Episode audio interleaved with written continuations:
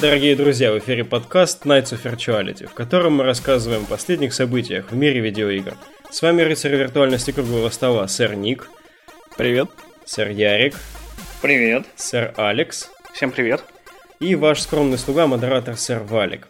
Новый год к нам мчится, новостей игровых все меньше, но зато все больше времени поиграть в те самые игры, которые мы пропустили в 2017. Собственно, мы планируем достаточно большой выпуск итоговый с рекомендалочками, впечатлениями и прочим. Ожидайте его ближе к Новому году. Ну а сегодня у нас на повестке следующие штуки. Capcom отдала права разработчику и издателю Yun Chan Game на территории Китая для того, чтобы товарищи сделали там игру и выпустили Devil May Cry Pinnacle of Combat. То есть это будет официальная игра в сериале Devil May Cry, только выпущенная на территории Китая, на мобилках, экшен-РПГ, и где-то выйдет в 2018 году. Предполагаются, естественно, там онлайновые зарубы, какие-то командные сражения и PvP-шные схватки. Коллеги, это, во-первых, да, интересен ли проект, во-вторых, какие прогнозы, удастся ли нам его пощупать когда-нибудь? Так, я начну. Я ворвусь, хамский. Во-первых, проект абсолютно не интересен. Лично мне, я со своей позиции. То есть я играл во все Devil May Cry, не все прошел, я не прошел DMC, но мне кажется, что в целом продажи... Может быть, кстати... Вот Capcom, кстати, впереди планеты всей, опять мы об этом говорим, о ремастерах, о чем-то еще. Capcom молодцы, продажа известной, раскрученной, но такой слегка завядшей, подвядшей IP в Китае, это очень хорошая идея. То есть мне кажется, что китайцы из этого смогут что-нибудь выжить крутое и при этом помочь основному бренду, то есть продажам основным играм, скажем, в том же Китае. Для меня это еще значит другую вещь. Обычно в Японии на мобилке игры идут умирать. Серии.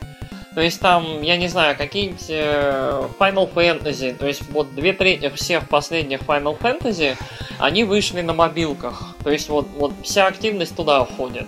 Valkyrie Profile тоже куда-то там на мобилках, что-то там происходит и так далее. Это прям на самом деле новость для меня, потому что я недавно как раз сидел, думал, господи, Valkyrie Profile была такая атмосферная RPG, вот бы в нее поиграть на чем-нибудь. Да, недавно говорили, что что-то будет на мобилках про Valkyrie. Блин, офигенно. Но это Япония.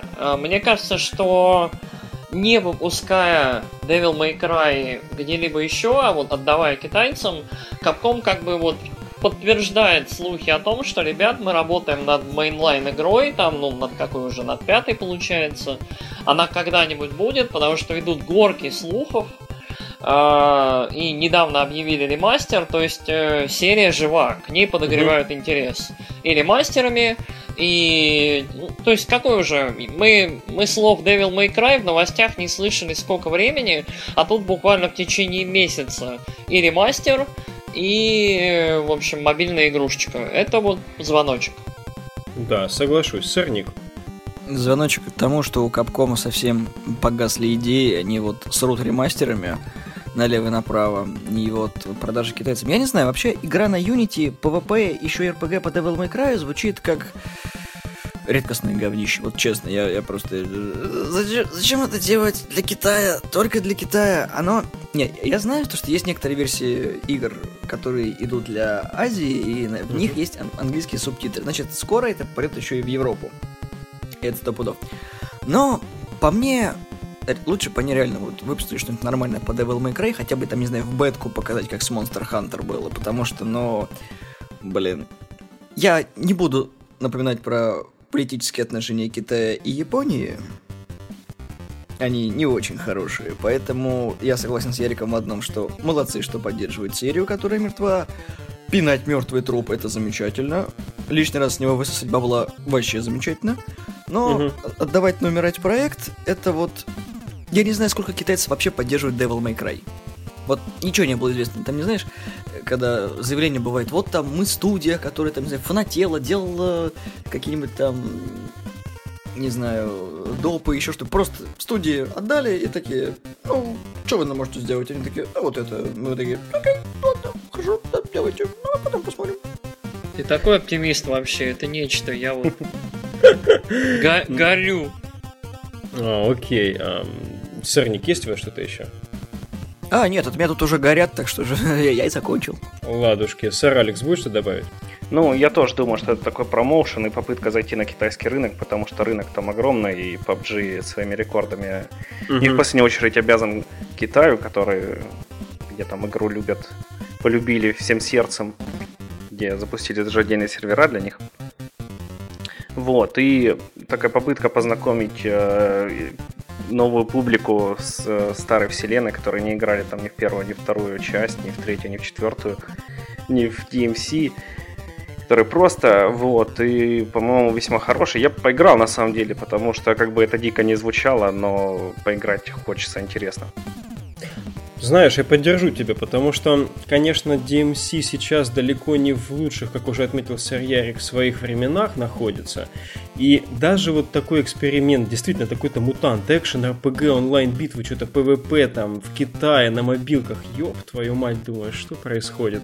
Но мне иногда нравится пошевелить мозгами и подумать о том, какими в идеале могли бы быть вот хорошие игры на телефонах, на планшетах. И если такая игра зародится где-нибудь в Китае, то есть, ну, я совершенно буду не против. Относительно того, что там вот именно выбрали именно этот рынок для запуска такой игры, ну да, китайский рынок огромный, самый большой, и мне кажется, что там все-таки популярность значительная. То есть, какой бы ни был рынок, на самом деле, по размеру, ну, допустим, условно, в какой-нибудь Швеции запускать популярный франчайз там в таком вот формате никто бы не стал. То есть, и речь не только, наверное, о том, что миллиардный рынок, там, 2 миллиардных Китая, а о том, что все-таки, ну, маркетинг, там, аналитики тоже не спят. Наверняка под этим есть какие-то цифры, наверняка игра будет, ну, востребована и, как бы, не в последнюю очередь фанатами серии. То есть, если это будет что-то большее, чем получают фанаты Mortal Kombat, нормального Mortal Kombat, когда они получают там игру на мобилке, где нужно тыкать в одно место, там, чтобы делать комбы, то, конечно, это будет хорошо. Если мы с этим покончили, давайте продвинемся дальше. Секундочку, а можно я немножко добавлю?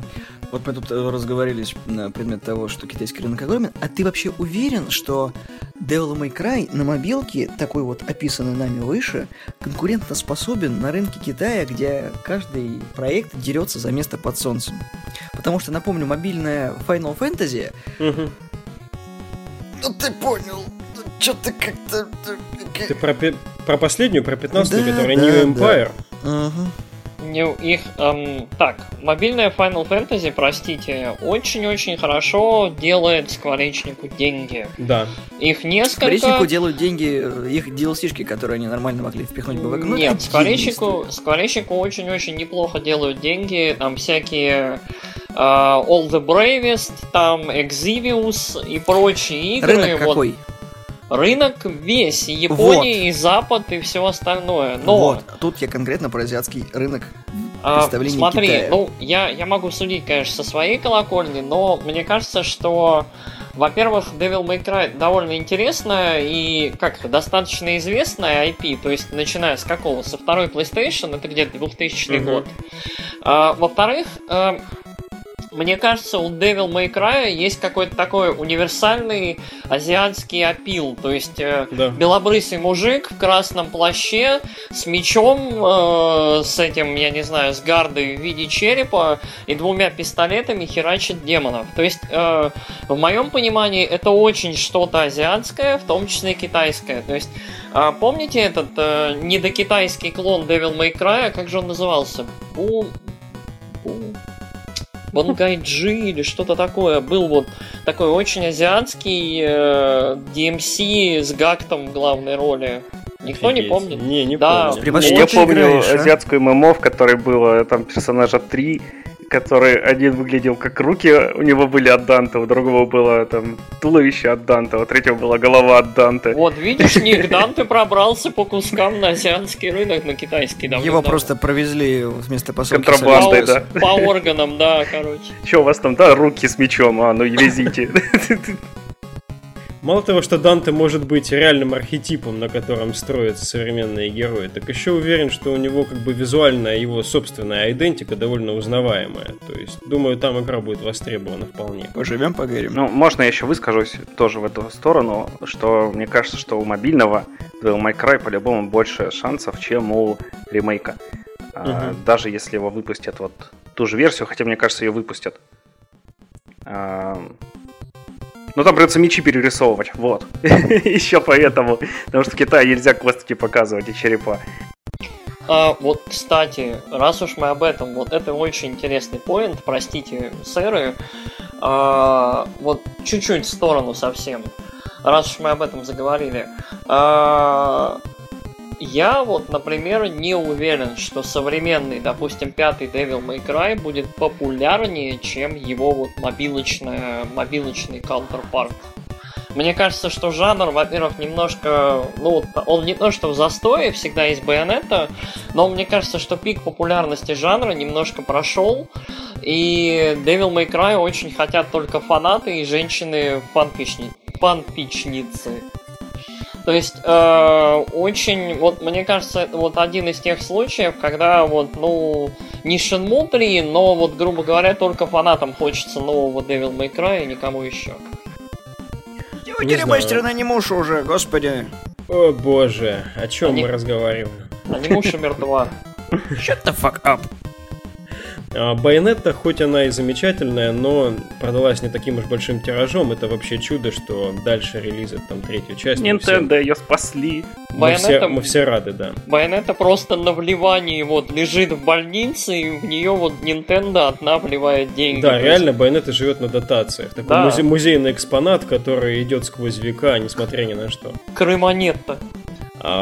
Все-таки позволю себе прервать данную дискуссию. Давайте продолжим. У нас есть другой инфоповод. Был такой шутер LawBreakers, который делал Клифф Блесzinski и его команда Boss Key Production. Игра вышла, кажется, 8 августа текущего года. И на данный момент, когда на нее объявили уже, кстати, скидочку сильную, она стоила $30, стала стоить $15 в силу распродажи новогодней. В ней внезапно в какой-то момент оказалось 0 человек в онлайне. То есть спад игроков в эту игру был замечен уже в течение первого месяца после начала продаж, но сейчас вот достиг вот такой вот интересной нулевой точки. Коллеги, интересно, как вот ваше отношение поменялось ли к игре, потому что, помнится, мы даже вот, когда она еще не вышла, к ней достаточно уважительно относились загодя, вот, и стоит ли вот так вот хайповать на тему того, что где-то кто-то заметил 0 в какой-то один момент времени? Ну, вообще вокруг игры там самого ее еще, ну не прям анонса, но до выпуска уже была какая-то такая аура не очень хорошая, потому что сначала они не могли разобраться с монетизацией, там будут они продавать за $60 или не будут ее бесплатно выпускать, но с микротранзакциями там остановились на $30, но с донатом еще сверху. Mm-hmm. Вот, потом, да, когда она вышла, там сразу начали появляться новости, типа, о, плохо продается, о, мало игроков играет, вот и да, это продолжение этого же какого-то оверхайпа, да, на неудаче Клиффа Блесzinski. Мне кажется, что все это переоценено. Ну и немного грустно, да, что игра-то, в принципе, не такая уж и плохая, и никто в ней не играет. Ну, потому что... Потому что все в Destiny играют. Кому нужен LawBreakers? Ну, серьезно. А кто не играет в Destiny, играет в Overwatch. А кто не играет в Overwatch, играет в... Warframe. PUBG. Ну да, и Warframe на запуск тоже. Ага, сэр Ярик. Ну, мое мнение об игре, наверное, не изменилось. Я не фанат вот всякого такого мультиплеерного добра. Ну, не знаю почему, мне не очень заходят. Вот мне самая... Вот лучшая последняя онлайн-игра такого типа, вот шутанчик, это Splatoon, который мне зашел, вот и до, и все. При этом я нахожу вот на самом деле очень-очень странным положение LawBreakers, потому что мне почему-то казалось, что, во-первых, Ближинский достаточно популярный мужик в индустрии, достаточно культовый, и при этом, то есть, вот как это, может сделать интересную игру, которая бы собрала вокруг себя какое-то комьюнити, которая бы двигала игру дальше. Если знаешь... Ты сейчас про Кодзиму говоришь, если что. Не-не-не, я говорю чуть-чуть про другое. Есть такая игра, помните, вот этот knock-off Overwatch или чего там, Paladins, или как она там называется, которая вот там далекая копия Overwatch, но вокруг которой сплотилась адская комьюнити, к которой выходят там регулярно всякие дополнения, ребалансы и прочее. Эта фигня до сих пор, вот люди в нее играют. Блин, кстати... То есть... Простите, я прерву и сделаю небольшую заметку про Paladins. Я пытался в нем поиграть, я не знаю, как вообще люди в нее играют, потому что не смог там и зарегистрироваться. Я поставил игру в Steam. Чтобы в нее поиграть, вот ты заходишь, включаешь Steam, потом тебе надо зарегистрироваться в игре. Ты регистрируешься, отправляешь себе письмо из игры, потом оно тебе не приходит, ты отправляешь еще раз, оно не приходит, потом тебя банят за DDoS, потом ты ждешь еще день, чтобы, короче, тебя разбанили, разбанивают, тебе опять не приходит письмо, потом пишут, мы вам прислали письмо, все, идите в жопу, вводите код из письма, а письма у тебя как не было, так и нет.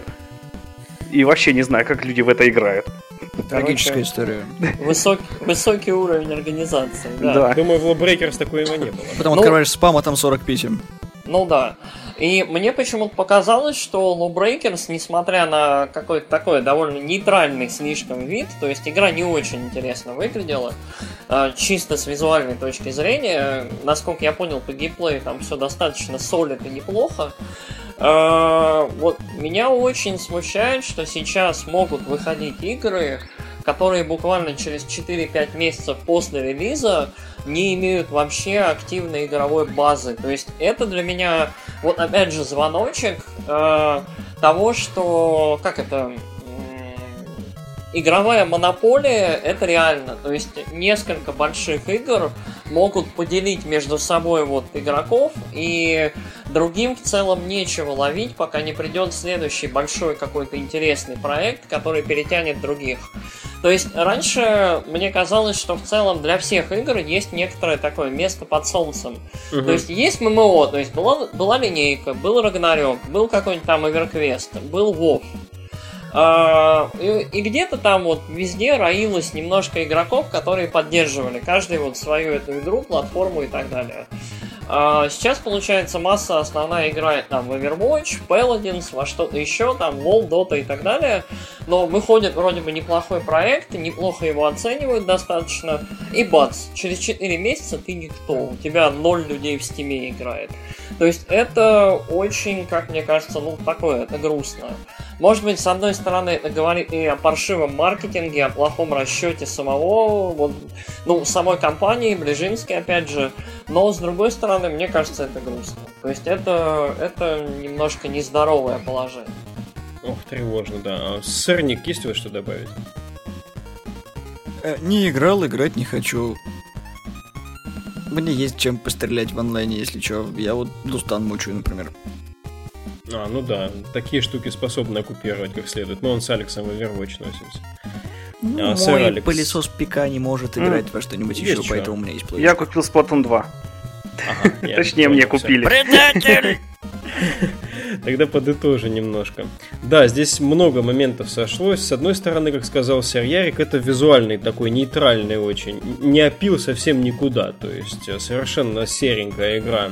В плане дизайна в первую очередь, не говорим там о графической составляющей, но дизайн такой совсем уж нейтральный.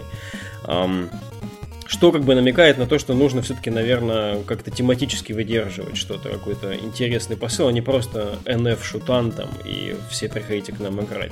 Другое дело, что да, даже вот, ну что у нас есть пониже, да, в Overwatch и Destiny, есть какой-нибудь Rainbow Six Siege, есть какой-нибудь там до сих пор, ну, не знаю, не умерший Division, допустим. А Quake Champions? Да даже в Counter-Strike чуваки играют до сих пор. Кстати, за Quake Champions, кстати, тоже хотел сказать. Мне кажется, могут немножечко попасть в ловушку LawBreakers эти ребята, потому что хоть имя Quake и познаменитее будет, чем вот этой новой игры, но все-таки визуально и вообще это не Doom, это не что-то такое очень дистинктивное. То есть здесь тоже можно немножко пролететь, если не выстроить правильно какую-то кампанию и не сориентироваться на свою аудиторию. Кстати, данные по нулевому онлайну, они актуальны актуально для ПК только. Для консольных версий данных таких нет, возможно, там как бы шутер чувствует себя чуть лучше, поэтому нету каких-то анонсов о переходе, например, на фри-то-плейную модель. Коллеги, если нечего добавить, предлагаю двигаться дальше. Погнали. Итак, у нас есть такой интересный, похоже, происходит все-таки шифтинг в индустрии в плане отношения к лутбоксам. Apple объявила, что отныне в их гайдлайнах по отношению к Apple Store вводится конкретная строчка, где обязывается раскрытие процента выпадения каждого типа предмета из такого вот рандомного штуки, такой как лутбокс. Это должны знать клиенты, покупатели, игроки до его приобретения. То есть, таким образом, все, что будет появляться на устройствах Apple, должно таким образом проходить такой вот фильтр и раскрываться в этом смысле. Очень интересная новость. Вот мне лично очень интересно, потому что многие проекты, они так или иначе как бы кроссплатформенные сейчас. Тот же Hearthstone, он есть там и на Android, и на iOS, и на ПК. И сопоставив хотя бы циферки, допустим, выпадения, которые известны по Китаю легендарка, которые станут известны, допустим, просто по iOS, можно уже будет там складывать 2 плюс 2 и делать определенные выводы. Интересно, вот, коллеги, есть ли у вас такие примеры, как вы относитесь к этой новости? Я к этой новости отношусь положительно, потому что вся эта чума пришла из мобильных игр. И что там и начнут регулировать, это вообще здорово. Потому что по деньгам платформа Apple все равно на первом месте, и разработчики все будут ориентироваться, которые выпускают игры, на нее. И придется им, короче, честно работать. Ок. Вот. И все это хорошо. И еще мне кажется, что тут Apple пытается обезопасить себя, потому что, если помните, где-то год-два назад всякие были новости про то, что вот там ребенок потратил в магазине Apple там десятки миллионов долларов своих родителей с безлимитной кредитной карточки, доначив игру, и Apple пришлось им возвращать деньги. Там еще тут... суды были, я помню, да.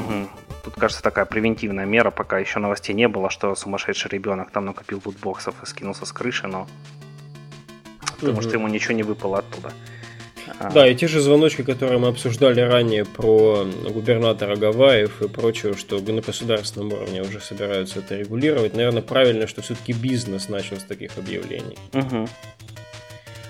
Сырьярик. Так, я на самом деле не знаю, как относиться к этой новости по причинам следующим. Во-первых, я не ощущаю оптимизма, потому что ну окей, раскроют они соотношение, вот то, как работают у них эти механизмы и, в общем, проценты выпадения. Ок. Может быть, даже они слегка их перенастроят, но я сомневаюсь. Мне кажется, что рядовому игроку на это будет очень, ну так, это будет не очень интересно, это будет интересно для тех, кто заинтересован, во-первых, в холиваре, про лутбоксы и в целом в этой теме, но, мне кажется, рядовой массовый игрок на это вот, ну, он не будет искать эту информацию и он не будет ее смотреть. Это раз. Два, насколько я понимаю, вводится... прозрачность цифр вот, выпадения лутбоксов, но не вводится регуляция. То есть никто никому не будет говорить, вот у вас здесь 5% выпадения вот этой вот обычной шмотки, в то время как у других ребят в играх на таком проценте выпадает ультра редкая. Может, давайте вы подкрутите немножко вашу механику. Никто не будет так делать, никто не будет вот каждому тыкать в нос, что у них какие-то не такие цифры некрасивые и так далее.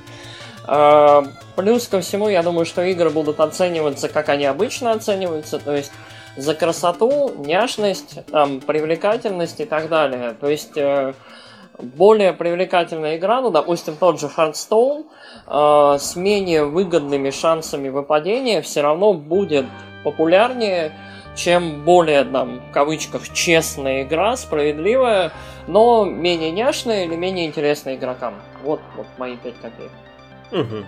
Сырник. Я просто вспоминаю ту же самую ситуацию с Blizzard, которая, собственно, в Китае вполне себе давным-давно уже указывают шансы касательно всех этих лутбоксов. Ребята не обламываются. Да и я согласен с Яриком, например, того, что кто читает пользовательское соглашение полностью? Вот сколько процентов? 0,00% читают. Я вот знаю, что вот это пункт 3.1.1. Это то есть в самом начале соглашения. Извини, можно я тебя перебью чуть-чуть? Потому что на мобилках, после вот так как раз того, что я упоминал, сейчас, когда ты ставишь любую фри-то-плейную игру, тебе в ней пишут, что прям выскакивает отдельное меню, в котором написано: в этой игре с вас будут брать еще деньги сверх того, что вы потратили. Вы ничего не потратили, вы согласны с этим, и ты нажимаешь «да», и только тогда у тебя игра устанавливается. И это нормально. Достаточно давно это было. Потому что модель free-to-play. Ну, раньше не писалось. Раньше ты... Бесплатная игра, ты ставишь такой. Бесплатная игра. Нет, что, у них написано, что в этой игре предусматриваются платежи. Угу. Это всегда указывалось. Ты нет, когда раньше не было. Ну ладно, это не суть. Да, не указывалось. А так они указывают это. Угу. Ну, то есть, я не знаю. Это не государственный уровень, и даже не уровень прозрачности. Это просто очередной шаг к тому, что ничего не поменяется. Это, знаешь, вот так вот для вида сделали. Хай, будя. Как бы хуже никому с этого не будет, еще потом уберем. Какой смысл просто вот... Не, вот я тебе просто говорю. Подумай, да? Ты покупаешь игру. Ты прекрасно понимаешь, что там будут лутбоксы. И даже если тебе будут указывать процент, ну, это как, это что, ты типа купишь 100 лутбоксов и будешь надеяться, что на 101-м тебе выпадет что-то редкое? Серьезно? Серьезно, я сейчас знаю, что шанс выпадения в Hearthstone легендарки примерно 1 из 30 паков, я жду к 30-му выпадению, это так. Окей, я, в общем, считаю, что категорически хорошие новости. Дополнительная информация, она вообще в целом не вредит. И тем, кому интересно, и я не рассматриваю здесь тех новичков, которые вот ставят себе бесплатную игру, скорее тех пассионариев, не знаю, людей, которые болеют все-таки за проекты, за хорошие, вот коим, допустим, является Hearthstone. И они хотят действительно знать. Вот ты правильно заметил, я об этом еще раньше сказал, что в Китае они Blizzard раскрывали еще раньше, согласно законодательству соответствующему, все эти цифры в своих играх. Но я почти уверен, что если бы как бы в один момент времени они стали известны, вскрылись, да, цифры по Китаю, цифры по iOS в целом, они бы отличались. То есть хорошо, если сейчас все-таки по какой-то медиане все это будет приводиться в некий условный порядок, потому что комьюнити у больших проектов довольно большие, и они все-таки довольно резонансные, и может это все действительно сказываться в целом на внутриигровой экономике, тем более, ну, такой большой дойной коровы, как тот же Hearthstone. Поэтому игнорироваться это Blizzard'ом тем же просто не будет. Поэтому я рад, что появляется дополнительный такой вот канал узнавания информации. И даже те люди, которые не сильно вкуривают в игры в целом и в какую-то игру в частности, они в принципе в школе математику проходили. То есть им в какой-то момент может стать просто интересно и непонятно, какого черта там шанс выпадения какого-нибудь легендарного скина там 1 из 1000. Ну, я уверен, что уже пилят приложухи, которые тебе будут просто статистику показывать и все. Тоже верно. Простые алгоритмы и все. Да, тоже просто забитый калькулятор на приложух. Правильно. Вот. Вот так вот, такие вот новости. Движемся в новый век лутбоксов. Пожалуй, на сегодня это вся наша повестка. Спасибо, дорогие слушатели, что слушали наш подкаст целых, наверное, полгода, сколько мы выходим. А у нас появился сайтик, можете туда заходить, можете заходить в нашу группу ВКонтакте, в которой вы можете увидеть ссылки на 2 подкаста про родителя. Ярик и Ник представляют подкаст «Славные парни». Давайте еще раз, чуваки. Это не годится. 3-4. Славные, да, твою парни. Славные парни. Нормально, один был эхом другого, сойдет. А мы с Алексом произошли из подкаста Kitchen Critics. Ссылки на эти подкасты вы можете найти в нашем социальном представительстве ВКонтакте. Ждите наш спешл, который будет посвящен впечатлениям от 2017-го, от тех игр, что мы зацепили. Отличных вам выходных, замечательного Нового года и играйте в то, во что любите. Да, и если вам понравился наш подкаст, то поделитесь им с друзьями, поставьте нам 5 звездочек на iTunes и напишите комментарий. Если вам не понравился подкаст, тоже напишите комментарий, там поставьте дизлайк и поставьте 1 звездочку, но сообщите нам, что вам не нравится. Спасибо, что слушаете нас. Спасибо. Всем пока. Пока-пока. Пока.